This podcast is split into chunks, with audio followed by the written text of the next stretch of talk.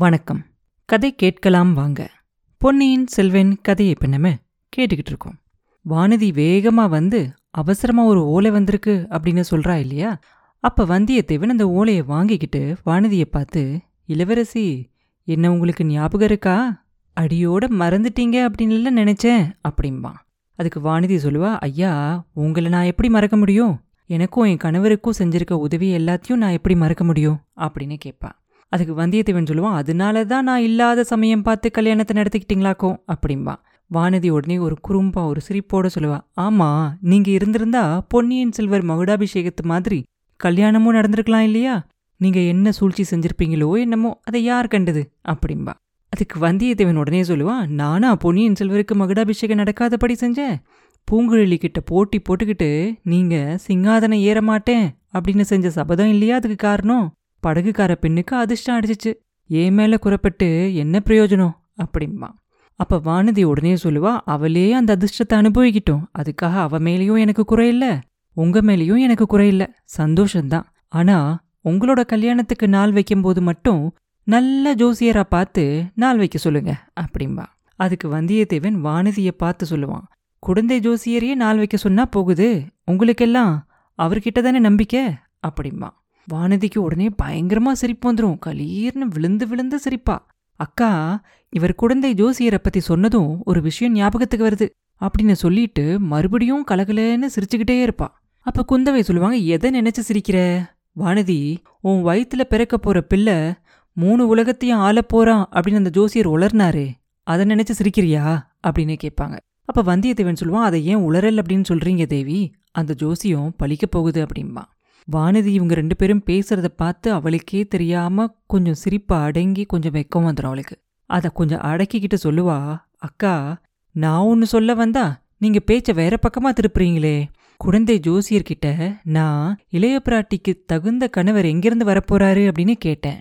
இந்த நிமிஷமே ஆகாசத்திலிருந்து வந்து குதிச்சாலும் குதிப்பாரு அப்படின்னு ஜோசியர் சொன்னாரு. அடுத்த நிமிஷம் இவர் ஜோசியரோட சீடனோட சண்டை போட்டுக்கிட்டே உள்ள வந்து குதிச்சாரு. அந்த சம்பவத்தை நினைச்சு சிரிச்சேன் அப்படிம்பா.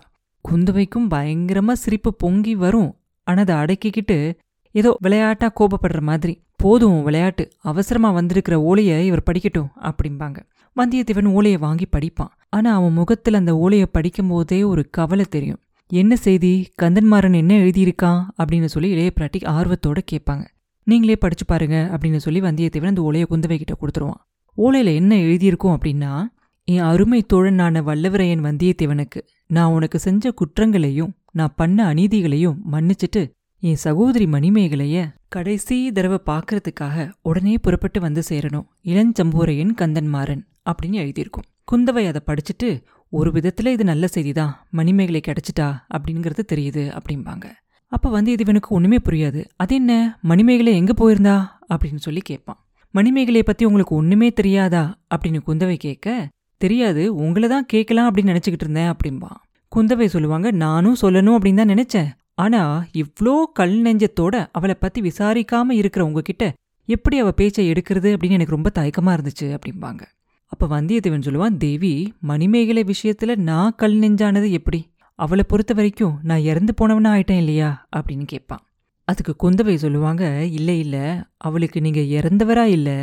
இறக்காத வரம் பெற்ற அமரராயிட்டீங்க அப்படின்னு சொல்லுவாங்க. அதுக்கு வந்தியத்தேவன் சொல்லுவான் போகட்டும் இப்பயாவது மணிமேகலையை பத்தி சொல்லுங்க அப்படின்னு சொல்லி கேட்பான். குந்தவை சொல்லுவாங்க சொல்றதுக்கே ரொம்ப வருத்தமா இருக்கு. செம்பின் மாதேவி மணிமேகலையை அவங்களோட இருக்கட்டும் அப்படின்னு எவ்வளவோ சொன்னாங்க. சம்புவரையர் அதுக்கு ஒத்துக்கவே இல்லை. கந்தன்மாறன் எல்லை பாதுகாப்புக்கு போயிட்டான். என் பொண்ணாவது என் கூட இருக்கணும்னு நான் நினைக்கிறேன் அப்படின்னு சொல்லி கட்டாயப்படுத்தி கூட்டிட்டு போயிட்டாரு. கடம்பூர் மாளிகை எரிஞ்சு போயிட்டதால பாலாற்றோட வடகரையில புதுசா மாளிகை கட்டிக்கிறதுக்கு சக்கரவர்த்தி கிட்ட அனுமதியும் வாங்கிக்கிட்டு புறப்பட்டாரு. வழியில வீரநாராயணபுரத்துக்கு பக்கத்துல ராத்திரி நேரமா இருந்ததுனால கூடாரம் போட்டுக்கிட்டு தங்குனாங்களாம். அடுத்த நாள் காலையில பொழுது விடிஞ்சு பார்த்தா மணிமேகலைய காணுமா. ஒருவேளை இங்க திரும்பி வந்திருப்பாளோ அப்படின்னு பாக்குறதுக்காக ஆள் அனுப்புனாரு. இங்க வரல அப்படின்னு சொல்லி அனுப்பணும் அப்பையிலிருந்தே எங்க எல்லாருக்கும் ஒரே கவலையா இருந்துச்சு. ஒருவேளை வீரநாராயண ஏரியில விழுந்து உயிரை விட்டுருப்பாளோ அப்படின்னு நினைச்சு நினைச்சு வருத்தப்பட்டுக்கிட்டே இருந்தோம். நாலா திசையிலையும் ஆள் விட்டு தேடிக்கிட்டு இருக்கிறதா செய்தி கிடைச்சிச்சு. கந்தன்மாரனோட ஓலையிலிருந்து மணிமேகில இருக்கிற இடம் தெரிஞ்சு அவளை கண்டுபிடிச்சிட்டாங்க அப்படின்னு தோணுது அப்படிம்பாங்க. அப்ப வந்தியத்தேவன் சொல்லுவான் அவளை நாம் போய் பார்க்கறதால என்ன பிரயோஜனம்? என்ன அவ தெரிஞ்சுக்க போறதே இல்ல? அப்படிம்பா அதுக்கு குந்தவை சொல்லுவாங்க இருந்தாலும் நீங்க அவசியம் போகணும். கடைசி முறையா? அப்படின்னு கந்தன்மாறன் எழுதியிருக்கா அதோட அர்த்தம் என்னவோ தெரியல அப்படின்னு சொல்லுவாங்க. அதுக்கு வானதி சொல்லுவா அக்கா இவர் கொஞ்சமும் ஈவிரக்கமே இல்லாதவர். மணிமேகலையோட அன்புக்கு கொஞ்சம் கூட தகுதியே இல்லாதவர். ஒரு ஒருத்தர் அன்புக்காக பெரிய சாம்ராஜ்யத்தையே தியாகம் செய்கிறாங்க இவரோ ஒரு பிரயாணம் செய்யறதுக்கு கூட தயங்குறாரு அப்படின்னு சொல்லி ஒரே போடா போடுவா.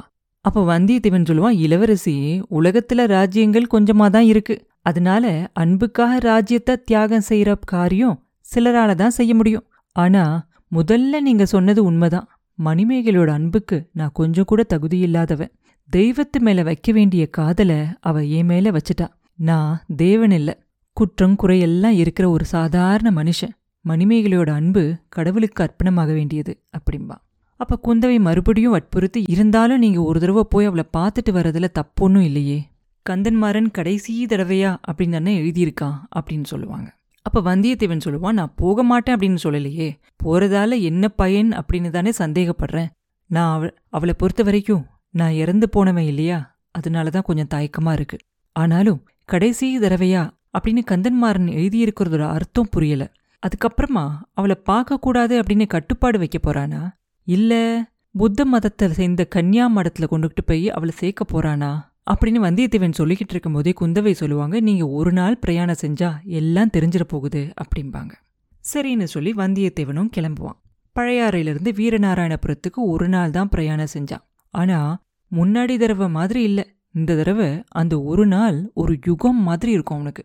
அவனோட மனசுல அவ்வளோ விஷயங்களும் ஞாபகத்துக்கு வரும். முதல் முதல்ல அவன் இந்த வழியா தஞ்சாவூரை பார்த்து போகும்போது எத்தனையோ அழகான காட்சிகளை பார்த்தான். எவ்வளவோ ஆகாச கோட்டைகளெல்லாம் கட்டிட்டு போவான் அது எல்லாம் ஆகாச கோட்டைகளா போகல. நடக்க முடியாத நிறைய விஷயங்கள் நடந்துருச்சு. சோழ நாடே போற்றக்கூடிய வீர இளவரசரை அவர் கையில கிடைச்ச சாம்ராஜ்யத்தை இன்னொருத்தருக்கு அப்படியே எடுத்து கொடுத்துட்டு அந்த தியாக சிகரமான பொன்னியின் செல்வர் அவனோட உயிர் நண்பர் ஆயிட்டார் அப்படிப்பட்ட பொன்னியின் செல்வர் யார போற்றி வணங்குறாரோ அதாவது இளைய பிராட்டி அவங்களோட இதயத்திலையும் இடம் பிடிச்சிட்டான். ஈழ நாட்டில் இருக்கிற சோழ சைனியத்தோட மாதண்ட நாயகன் பதவியும் அவனுக்கு கிடைச்சிருச்சு. இவ்வளவும் அவனோட சாமர்த்தியத்தால அப்படின்னு சொல்ல முடியாது. ஒரு நாளும் இருக்க முடியாது. கடம்பூர் மாளிகைக்கு அன்னைக்கு ராத்திரி அவன் தற்செயலா போய் சேர்ந்ததும் அங்க சிற்றரசர்கள் செஞ்ச சதிய ஆலோசனையை தெரிஞ்சதுக்கு அப்புறமா அதுக்கப்புறம் நடந்த நிகழ்ச்சிகள் எல்லாம் காரணமா இருந்துச்சு. இந்த எட்டு மாச காலத்துல எவ்வளோ எவ்வளவோ காரியங்கள் எல்லாம் நடந்துருச்சு. அதுல சில முக்கியமானது. வானத்துல வந்த அந்த தூமகேது நட்சத்திரம் விபரீதமான செய்தியை செஞ்சுட்டு மறைஞ்சு போயிருச்சு. ஆதித்த கரிகாலர் இறந்து போயிட்டாரு. வால் நட்சத்திரங்களும் ஆதித்த கரிகாலருக்கும் சம்பந்தம் இருக்க முடியுமா? லட்சக்கணக்கான மக்கள் அதை நம்புறாங்க. ஒரு ஒருத்தரோட நம்பிக்கையும் ஒரு ஒரு மாதிரி இருக்கும். ஆனாலும் மனிதர்களால தெரிஞ்சுக்க முடியாத ஏதோ ஒரு அதிசயமான சக்தி இருந்துகிட்டு தான் இருக்கு அப்படிங்கறதுல சந்தேகம் இல்ல. இல்லாட்டி இந்த எட்டு மாசத்துல அவன் எத்தனையோ பிரச்சனைகள் எல்லாம் மாட்டிக்கிட்டு அதுல எல்லாத்துலயும் இருந்தும் எப்படி தப்பிச்சிருக்க முடியும்? எத்தனை எத்தனை பேர் அந்தந்த பிரச்சனைகள்ல இருந்து தப்பிச்சுக்கிறதுக்காக அவனுக்கு உதவி செஞ்சிருக்காங்க? அவங்க எல்லாரையும் அந்தந்த சமயத்துல உதவி செய்யறதுக்காக அனுப்பி வச்சது யாரு? அந்த அதிசயமான சக்தியை தான் பெரியவங்க கடவுள் அப்படின்னு போற்றி வணங்குறாங்களா? சிவன் திருமால் மகாசக்தி அப்படின்னு எல்லாம் பேர் கொடுத்து பாடி சந்தோஷப்படுறாங்களா? ரொம்ப ரொம்ப நெருக்கடியான சந்தர்ப்பங்கள் எல்லாம் அவனுக்கு எதிர்பாராத விதமா கிடைச்ச உதவிகளை நினைக்கும் போது வந்தியத்தேவனுக்கு ஒரே ஆச்சரியமா இருக்கும். உதவி செஞ்சவங்கள நினைக்கும் போது அப்படியே அவன் மனசே உருகி போயிரும். கந்தன்மாறன் பின்னாடி அவனுக்கு எவ்வளோ தீங்கு செஞ்சிருந்தாலும் முதல்ல அவன் செஞ்ச உதவியெல்லாம் அவனால மறக்க முடியாது. ஆழ்வார்க்கடியான் அவனுக்கு எவ்வளவோ உதவி செஞ்சிருக்கான். அதே மாதிரி மோகினி உருவம் கொண்ட ராட்சசி நந்தினியும் அவனுக்கு உதவி செஞ்சிருக்கா. அவன்கிட்ட இளைய பிராட்டி இன்னமும் வச்சிருக்கிற அந்த அன்பை நினைக்கும் போது அவனுக்கு ரொம்ப ஆச்சரியமா இருக்கும்.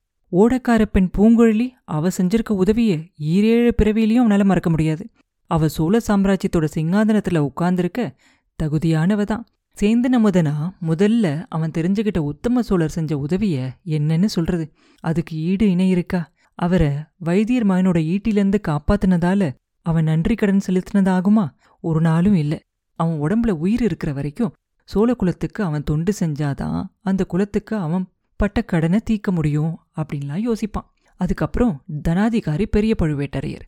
அவரோட உயரமான இந்த உடம்புல அறுபத்தி நாலு போர்க்காயங்களோட அந்த மகாவீரனை பார்க்க கொடுத்து வச்சா அதுவே அவன் செஞ்ச பெரிய பாக்கியம் அப்படின்னு அவன் நினைச்சுக்கிட்டு இருந்த காலம் உண்டு. அவரை பார்த்தது மட்டும் இல்லாம அவரோட அனாவசியமான கோபத்துக்கும் பகைக்கும் அவன் உள்ளாகிற மாதிரி ஆச்சு. கடைசியா அவ்வளவுக்கும் அவர் பரிகாரம் செஞ்சிட்டார். அவர் எரிஞ்ச கத்தி குறி தவறி ஆதித்த கரிகாலரை கொன்னுட்டதா ஒத்துக்கிட்டு அவனை விபரீதமான பழியிலிருந்து காப்பாத்தினார். அவர் இல்லையா மகான்? இனி அவருக்கு எந்த விதத்துல அவனோட நன்றி அவன் செலுத்த முடியும்? இவங்க எல்லாரையும் காட்டிலையும் அந்த அப்பாவி பெண் மணிமேகலை அவ எதுக்காக இவன் மேல இப்படி ஒரு தெய்வீகமான அன்பு வைக்கணும்? ஏன் இப்படி பைத்தியமாகணும்? இவனை காப்பாத்துறதுக்காக கொலை குற்றத்தை அவையே ஏத்துக்கணும். எல்லாம் அந்த முட்டாள் கந்தன்மாரனால வந்தவன. முதல்ல கந்தன்மாரன் மணிமேகலை கிட்ட இவனை பத்தி இந்திரன் சந்திரன் அர்ஜுனன் மன்மதன் அப்படின்னு எல்லாம் சொல்லியிருக்கான். அப்பயே அந்த அப்பாவி பெண் அவரோட மனசை பறிகொடுத்துட்டா மாதிரி தெரியுது. அதெல்லாம் வந்தியத்தேவனுக்கு தெரியாது. என் தங்கச்சியை நீ மறந்துரு. பெரிய இடத்துல அவளை கல்யாணம் பண்ணி கொடுக்க போறோம் அப்படின்னு கந்தன்மாரன் சொன்னதும் வந்தியத்தேவனும் உண்மையாவே அவளை மறந்துடலாம் அப்படின்னு முயற்சி செஞ்சான். இளைய பிராட்டிய பார்த்ததும் அதுக்கு ரொம்ப துணையா இருந்துச்சு. அது ஒரு நல்ல காரணமா இருந்துச்சு. ஆனா மணிமேகலையோ அவ மனச மாத்திக்கவே இல்ல. மாத்திக்கணும் அப்படின்னு முயற்சி கூட செய்யல. யார் கேட்டாலும் அவன் மனசுல இருக்கிறத அப்படியே வெளிப்படையா சொல்றதுக்கும் அவ தயங்கவே இல்லை. ஆஹா என்ன ஒரு நல்ல குணமுள்ள பெண்ணவ. எவ்வளவு அடக்கம். அவளோட மனசுதான் எவ்வளவோ தூய்மையா இருந்திருக்கு. பச்சை குழந்தைய மாதிரியான உள்ளம். உண்மையிலேயே அவ குழந்தைதான் பால் மாதிரியான மனசு. அதுல நிறைய குறும்புத்தனம். அவனை இறந்து போனவனா அவன் நினைச்சுக்கிட்டு இருக்கிறது ரொம்ப நல்லது. எப்பயுமே சித்தப்பிரம பிடிச்சவங்க அப்படியே இருந்துருவாங்க அப்படின்னு சொல்ல முடியாது இல்லையா? கொஞ்ச நாள் கழிச்சு அவங்க மனசு தெளிவாகலாம். வேற ஒரு வீர வாலிபனை பார்த்து கல்யாணம் பண்ணிக்கிட்டு அவ சந்தோஷமா இருக்கலாம். உண்மையிலே இப்படி நடக்குமா? இல்லை நம்ம ஏமாந்து போகிறோமா அப்படின்னு சொல்லி வந்தியத்தேவன் யோசிப்பான். மணிமேகலையை இந்த நிலைக்கு உள்ளாக்குறதுக்கு அவன் பொறுப்பாயிட்டானோ அப்படின்னு சொல்லியும் யோசிப்பான். கடைசி முறை பார்க்கறதுக்கு வரவும் அப்படிங்கறதோட அர்த்தம் என்னவா இருக்கும்? ஒருவேளை ஒருவேளை ஆஹா அந்த எண்ணமே இவ்வளோ வேதனையா இருக்கே அப்படின்னு சொல்லி வந்தியத்தேவன் யோசிப்பான். இவ்வளோ எண்ணங்களும் அவன் மனசுல ஓடிக்கிட்டே இருக்கும். எப்படி இவ்வளோ எண்ணங்களும் இவ்வளோ வேகமாக அவன் மனசில் ஓடிச்சோ அதே வேகத்தோடு அவன் வந்துக்கிட்டு இருக்க குதிரையும் ஓடும். கொள்ளிட நதிக்கரைக்கிட்ட கிட்ட நல்ல வேளையா அங்கே தண்ணி ரொம்ப ஓடிக்கிட்டு இருக்காது. படகும் தேவையாக இருக்காது. குதிரையை மாற்ற வேண்டிய அவசியமும் இருக்காது. கரையோரமாக போய்கிட்டு இருந்த அந்த தண்ணியில் லேசாக குதிரையை இறக்கி அதை தாண்டி அதுக்கப்புறம் பறந்து இருக்கிற அந்த வெண்மடல் திட்டுகள் எல்லாம் தாண்டி அந்த கரைக்கு போயிடுவான் கடம்பூர் மாளிகை தீயில எரிஞ்சு போய் மிச்சம் இருக்கிற அந்த கருப்பான அந்த தூண்கள் எல்லாத்தையும் தூரத்துலேருந்து பார்ப்பான். பார்த்துட்டு அங்கேருந்து போய்கிட்டே இருப்பான். அப்போ வீரநாராயணபுரத்துக்கு பக்கத்தில் கந்தன்மாரனோட ஆட்கள் அவனுக்காக காத்துக்கிட்டு இருப்பாங்க. சின்ன எஜமானர் எங்க அப்படின்னு அவன் கேட்பான். அதுக்கு அவங்க சொல்லுவாங்க ஏரிக்கரையில் படகோட காத்துக்கிட்டு இருக்காரு அப்படின்னு சொல்லுவாங்க. ஏரிக்கரையில் எதுக்காக காத்திருக்கணும்? அப்படின்னு யோசிச்சுக்கிட்டே வந்தியத்தேவன் அந்த வீரநாராயண ஏரி கிட்ட போவான். அந்த ஏரி அப்படியே பார்த்துக்கிட்டே போவான். அதுலேயும் தண்ணீரோட அளவு வந்து குறைஞ்சிருக்கும். முதல் தடவை அவன் அந்த ஏரிக்கு வந்தப்ப பதினெட்டாம் பெருக்கு விழா நடந்துக்கிட்டு இருந்துச்சு. அங்கே மக்கள் கும்பல் கும்பலாக சேர்ந்து ஆண்களும் பெண்களும் குழந்தைகளும் கோலாகலமா ஆடி பாடி விளையாடி விருந்து சாப்பிட்டு சந்தோஷமா இருந்துகிட்டு இருப்பாங்க. அது அவனுக்கு ஞாபகம் வரும். இப்ப அந்த ஏரிக்கரையில அவ்வளோ ஜனங்களே இருக்க மாட்டாங்க. அங்க ஒருத்தரும் இங்க ஒருத்தருமா யாரோ ஒருத்தர் ரெண்டு பேர் இருப்பாங்க. ஏரியில அப்ப பார்க்கும்போது எல்லா மடைகளிலும் திறந்து தண்ணி குபு குபு குபு குபுன்னு பாஞ்சு வரும். அந்த தண்ணியோட சத்தமே அப்படியே ஒரு இரைச்சல் சத்தம் மாதிரி கேட்டுக்கிட்டு இருக்கும். ஆனா இப்ப ஏதோ ஒரு சில கணவாய் மட்டும்தான் திறந்திருக்கும். லேசா சலசலப்போட கொஞ்சோண்டு தண்ணி வந்துகிட்டு இருக்கும். ஏதோ சோக கீதத்தை பாடிக்கிட்டு நடனம் ஆடுற ஒரு நாட்டிய பெண்ணோட சிலம்பு ஓசம் மாதிரி அது தெரியும் அவனுக்கு அந்த இடத்துல செங்குத்தா உயரமா இருக்கும் அந்த ஏரிக்கரை கிட்ட போறதுக்கு. அந்த செங்குத்தான அந்த ஏரிக்கரை மேல அவன் குதிரைய அழகா அது மேல ஏத்தி உச்சிக்கு போயிடுவான் அங்கிருந்து அவன் கண்ணுக்கு தெரிஞ்ச காட்சியும் ரொம்ப வித்தியாசமா தான் இருக்கும். தண்ணீர் நிறைய ததும்பிக்கிட்டு இருந்த அந்த ஏரி இப்போ அதுலேயும் ரொம்ப கம்மியாக தான் தண்ணி ஓடிக்கிட்டு இருக்கும். இது எல்லாத்தையும் வந்தியத்தேவன் ஒரு சில வினாடியிலேயே பார்த்து கவனிச்சிருவான். அதுக்குள்ளே கொஞ்சம் தூரத்தில் ஏரிக்கரையோரமா நின்ன படகு அவனுக்கு தெரியும். அந்த படகுல இருக்கவங்கள ஒருத்தன் கந்தன்மாறன் அப்படிங்கிறதையும் தெரிஞ்சுக்குவான். உடனே அந்த இடத்த பார்த்து குதிரையை வேகமாக ஓட்டிக்கிட்டு போய் குதிரை மேலிருந்து தாவி குதிச்சு படகை பார்த்து போவான். கந்தன்மாறன் ஒரு கையை நீட்டி வந்தியத்தேவனை அந்த படகுல ஏற்றிக்குவான் படகுக்காரங்களுக்கு படகு போக சொல்லி ஜாடை காட்டிட்டு வந்தியத்தேவனை அப்படியே அவன் கண்கள் கலங்க சோகமா பாப்பான் நண்பா சீக்கிரமாவே வந்துட்ட. ரொம்ப நன்றி. இன்னைக்கு வராம நாளைக்கு நீ வந்திருந்தா ஒருவேளை மணிமேகலைய உயிரோட பார்த்திருக்க முடியாது அப்படிம்பா.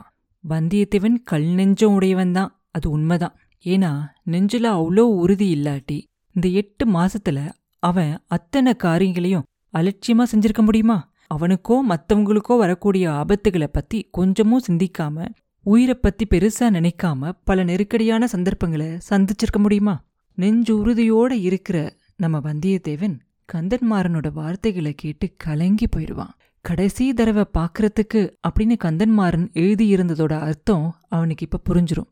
அவனோட கண்ணுல இருந்து கண்ணீர் அப்படியே கலகலன்னு அவன் கன்னத்துல வழிய ஆரம்பிச்சிரும். கந்தன்மாரா மணிமேகலோட உயிருக்கே ஆபத்தா? அது எப்படி? அவ புத்தி தானே தவறி போயிருச்சு. அதுவும் உன்னையும் என்னையும் மட்டும்தானே அவ மறந்துட்டா? அப்படின்னு சொல்லி கேட்பான். அப்ப கந்தன்மாறன் சொல்லுவான் நண்பா இப்ப மணிமேகலையோட புத்தி தெளிவா இருக்கு. ஆனா இன்னும் எவ்வளோ நேரம் உயிரோடு இருப்பாலோ தெரியாது. உன்னை பார்க்குற வரைக்கும் அவன் உயிரோட இருக்கணும் அப்படின்னு சொல்லி நான் கடவுளை வேண்டிக்கிறேன் அப்படிம்பான். அப்படி சொல்லிட்டு அதுக்கப்புறம் என்ன நடந்துச்சு? அப்படிங்கிறத பற்றியெல்லாம் எல்லாம் கந்தன்மாறன் சொல்லுவான். என்ன நடந்துச்சு? அப்படின்னாக்க காஞ்சியில கந்தன்மாறன் சக்கரவர்த்தி வந்து தங்குறதுக்காக அந்த பொன் மாளிகையை எல்லாம் சரிப்படுத்துறதுக்காக போயிருந்தானா? அப்போ சம்புவரையர் மணிமேகலையை கூட்டிக்கிட்டு புறப்பட்டதா கேள்விப்பட்டானா? அதுக்கப்புறம் வீரநாராயண ஏரிக்கரையில மணிமேகலை காணாம போயிட்டா அப்படிங்கிற செய்தியும் கிடைச்சிச்சான் உடனே பார்த்திபேந்திரன் கிட்ட சொல்லிக்கிட்டு தங்கச்சியை பத்தி தெரிஞ்சுக்கிறதுக்காக புறப்பட்டு ஓடி வந்தானா?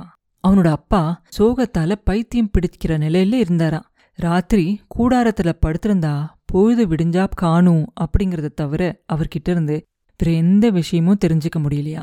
பழையாறைக்கு ஆள் அனுப்பிச்சிருக்கிறதா சொன்னாரா? எரிஞ்சு பாழா கிடந்த கடம்பூர் மாளிகையிலையும் அதோட சுத்துப்புறங்கள்லையும் தேடி பார்த்துட்டதா சொன்னாராம் கந்தன்மாறன் அவனும் தேட ஆரம்பிச்சானா? பழையாறைக்கு அவ திரும்பி போயிருப்பா அப்படின்னு அவன் நினைக்கலையா? ஏரியில விழுந்து முழுகியிருக்கலாம் அப்படின்னு தேடி பார்த்து அவளோட உடம்பையாவது கண்டுபிடிக்கணும் அப்படின்னு சொல்லி நினைச்சானா?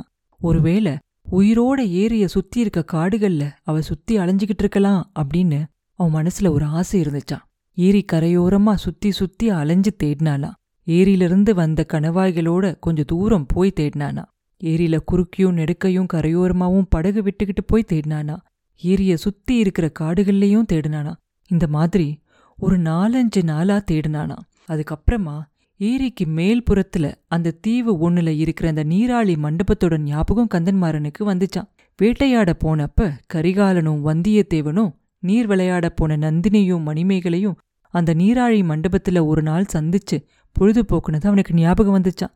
மணிமேகலை அந்த இடத்துக்கு படகோட உதவி இல்லாம தனியா போய் சேர்ந்திருக்கிறது முடியாத ஒரு விஷயம். கரடி சிறுத்தை அந்த மாதிரி வனவிலங்குகள் நிறைய மேற்கு பகுதி காட்டுல இருக்கு. அதுல அவ தன்னந்தனியா அங்க போயிருக்க முடியுமா? காட்ட கடந்தாலும் வழியில சின்ன சின்ன கால்வாய்கள் எல்லாம் நிறைய இருக்கு. அது எல்லாத்தையும் கடந்து போகணும். இருந்தாலும் அதையும் பாத்துரலாம் அப்படின்னு நினைச்சு கந்தன்மாறன் படகுல ஏறி அந்த நீராளி மண்டபத்து பக்கத்துல வந்தானா. மண்டபத்து பக்கத்துல வந்ததும் பழைய ஞாபகங்கள் எல்லாம் அவன் மனசுல வந்து அப்படியே அவனை ஒரு வழி பண்ணுச்சான். முதல்ல மண்டபத்துல யாரும் இருக்கிறதா அவனுக்கு தோணலையா? அந்த மண்டபத்தோட படித்துறையில இறங்கி நின்னு அவன் மனசுல அவன் கட்டின கோட்டையெல்லாம் வீணா போனதை நினைச்சு பெருமூச்சு விட்டானா? அவனோட பெருமூச்சுக்கு எதிரொலி மாதிரி இன்னொரு பெருமூச்சோட சத்தம் கேட்டு அவனுக்கு ஆச்சரியமாயிருச்சான். ஓடி போய் பார்த்தானா?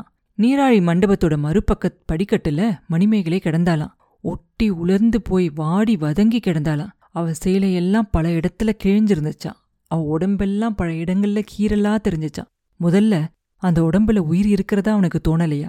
பல நாளா பட்னி கிடந்து திக்கு திசை தெரியாம காட்டுல அலைஞ்சு கடைசியில களைச்சு போய் விழுந்து இறந்து போனோட உடல் மாதிரி அவனுக்கு தோணுச்சான் அந்த காட்சியை பார்த்த கந்தன்மாறனுடைய மனசுல ஆயிரம் வேல்கள் பாஞ்ச மாதிரி வேதனையா இருந்துச்சான் மணிமேகலையை எடுத்து மடியில போட்டுக்கிட்டு புலம்புனானா பெருமூச்சோட ஓசன் ஞாபகம் வந்த உடனே ஒருவேளை உயிர் ஒட்டிக்கிட்டு இருக்கலாம் அப்படிங்கிற ஆசையோட எந்திரிச்சு வேகமா ஓடி போய் நல்ல தண்ணி எடுத்துக்கிட்டு வந்து அவன் முகத்துல தெளிச்சானா. வாயிலையும் ஊத்துனானா. சூடு பறக்க அவன் உடம்பெல்லாம் தேய்ச்சானா. கொஞ்ச நேரம் கழிச்சு மணிமேகலை கண் திறந்து அவனை பார்த்தாலாம் பார்த்துட்டு சொன்னாலாம் அண்ணா நீதானா? நான் நினைச்சது உண்மையாயிருச்சு. சொர்க்கத்துக்கு போனா உன்னையும் அவரையும் பார்க்கலாம் அப்படின்னு நினைச்சேன். அவர் எங்க? அப்படின்னு ரொம்ப மெதுவான குரல்ல கேட்டா. கந்தன்மாறன் பொங்கி வந்த அழுகையை அடக்கிக்கிட்டு வருவார் அம்மா வருவார் அப்படின்னு சொன்னான் மணிமேகலை அவ சொர்க்கத்துல இருக்கிறதா நினைச்சுக்கிட்டு இருக்கா? கந்தன்மாறனையும் சொர்க்கத்துல பார்த்ததா தான் நினைச்சுக்கிட்டு இருக்கா? வந்தியத்தேவனை பத்தி விசாரிக்கிறா அப்படிங்கிறதையெல்லாம் கந்தன்மாறன் தெரிஞ்சுக்கிட்டானா அவளோட மனசுக்கு எந்த ஒரு அதிர்ச்சியும் கொடுக்க வேண்டாம் அவளோட நம்பிக்கையை வீண் செய்ய வேண்டாம் அப்படின்னு சொல்லி சமாளிச்சுக்கிட்டானா அதுக்கப்புறமா மணிமேகலையோட உடம்புல இன்னும் உயிர் இருக்கிறதுக்கு என்னெல்லாம் செய்யணுமோ அந்த முயற்சி எல்லாத்தையும் செஞ்சதுக்கப்புறமா அவசரமா ஓலை எழுதி வந்தியத்தேவனுக்கு அனுப்பி வச்சதை பத்தியும் இளஞ்சம்புவரையன் கந்தன்மாரன் சொல்லுவான். சொல்லிட்டு கடைசியா சொல்லுவான் நண்பா நீ என் ஓலையை மதிச்சு வந்ததுக்காக என் மனசுல இருக்கிற நன்றிய சொல்லவே முடியாது. மணிமேகலை இனி ரொம்ப நாள் உயிரோடு இருக்க மாட்டா. அணையிற நேரத்துல இருக்கிற தீபம் எப்படி சுடர் விட்டு எரியும் இல்லையா? அது மாதிரி தான் அவளோட உயிர் சுடர் பிரகாசிக்குது. முக்கியமா உன்னை பார்க்குற ஆசையால தான் அவ இன்னும் உயிரோட இருக்கா. நம்ம எல்லாரும் சொர்க்கத்துல இருக்கிறதா அவ நம்பிக்கிட்டு இருக்கா. அது இல்ல அப்படின்னு அதுக்கு மாறா நீ எதுவும் சொல்ல வேண்டாம். அவளை பார்த்ததும் உனக்கு துக்கம் வரும். அது இயல்பான ஒரு விஷயந்தான் அதையும் நீ கட்டுப்படுத்திக்கிட்டு சந்தோஷத்தோட பேசணும் அப்படின்னு சொல்லி ரொம்ப வேண்டி கேட்டுக்குவான். இது அத்தனையும் அவன் சொல்லி முடிக்கிறதுக்குள்ளர அந்த படகு வந்து அந்த நீராளி மண்டபத்து பக்கத்துல வந்துடும் யாழ் இசையும் ஒரு மெதுவான குரல்ல ஒரு பாட்டோட இசையும் கலந்து கேட்கும் வந்தியத்தேவன் கந்தன்மாரனை பார்த்து ஆமா நண்பா மணிமேகலை தான் யாழ் இசையோட சேர்ந்து பாடிக்கிட்டு இருக்கா? அப்படின்பா. படகுல இருந்து அவங்க ரெண்டு பேரும் கீழே இறங்குவாங்க. மணிமேகலை பாடுறது என்ன பாட்டு? அப்படின்னு வந்தியத்தேவன் கவனமா காது கொடுத்து கேட்பான். முன்னாடி ஒரு தடவை அதே நீராழி மண்டபத்துல அவ யாழிசையோட பாடின அதே பாட்டை தான் பாடுவா. அந்த பாட்டை அவ பாடி முடிக்கிற வரைக்கும் வந்தியத்தேவன் அந்த படிக்கட்டிலேயே காத்துக்கிட்டே இருப்பான். முடிச்சதுக்கு அப்புறமா அந்த படியில ஏறி மண்டபத்துக்கு போவான். மணிமேகலை அவனை பார்த்ததும் யாழை அப்படியே கீழே உருட்டி விட்டுட்டு எந்திரிக்க முயற்சி செய்வா. அவ உடம்புல பலம் இல்லாததால காலை ஊனி அவளால் நிற்க முடியாம தள்ளாடி கீழே விழுக போவான் வந்தியத்தேவன் பாஞ்சு போய் அவ கீழே தரையில விழுகாம தாங்கி பிடிப்பான். மெல்ல மெல்ல அவளையும் உட்கார வச்சுட்டு அவனும் உட்காருவான்.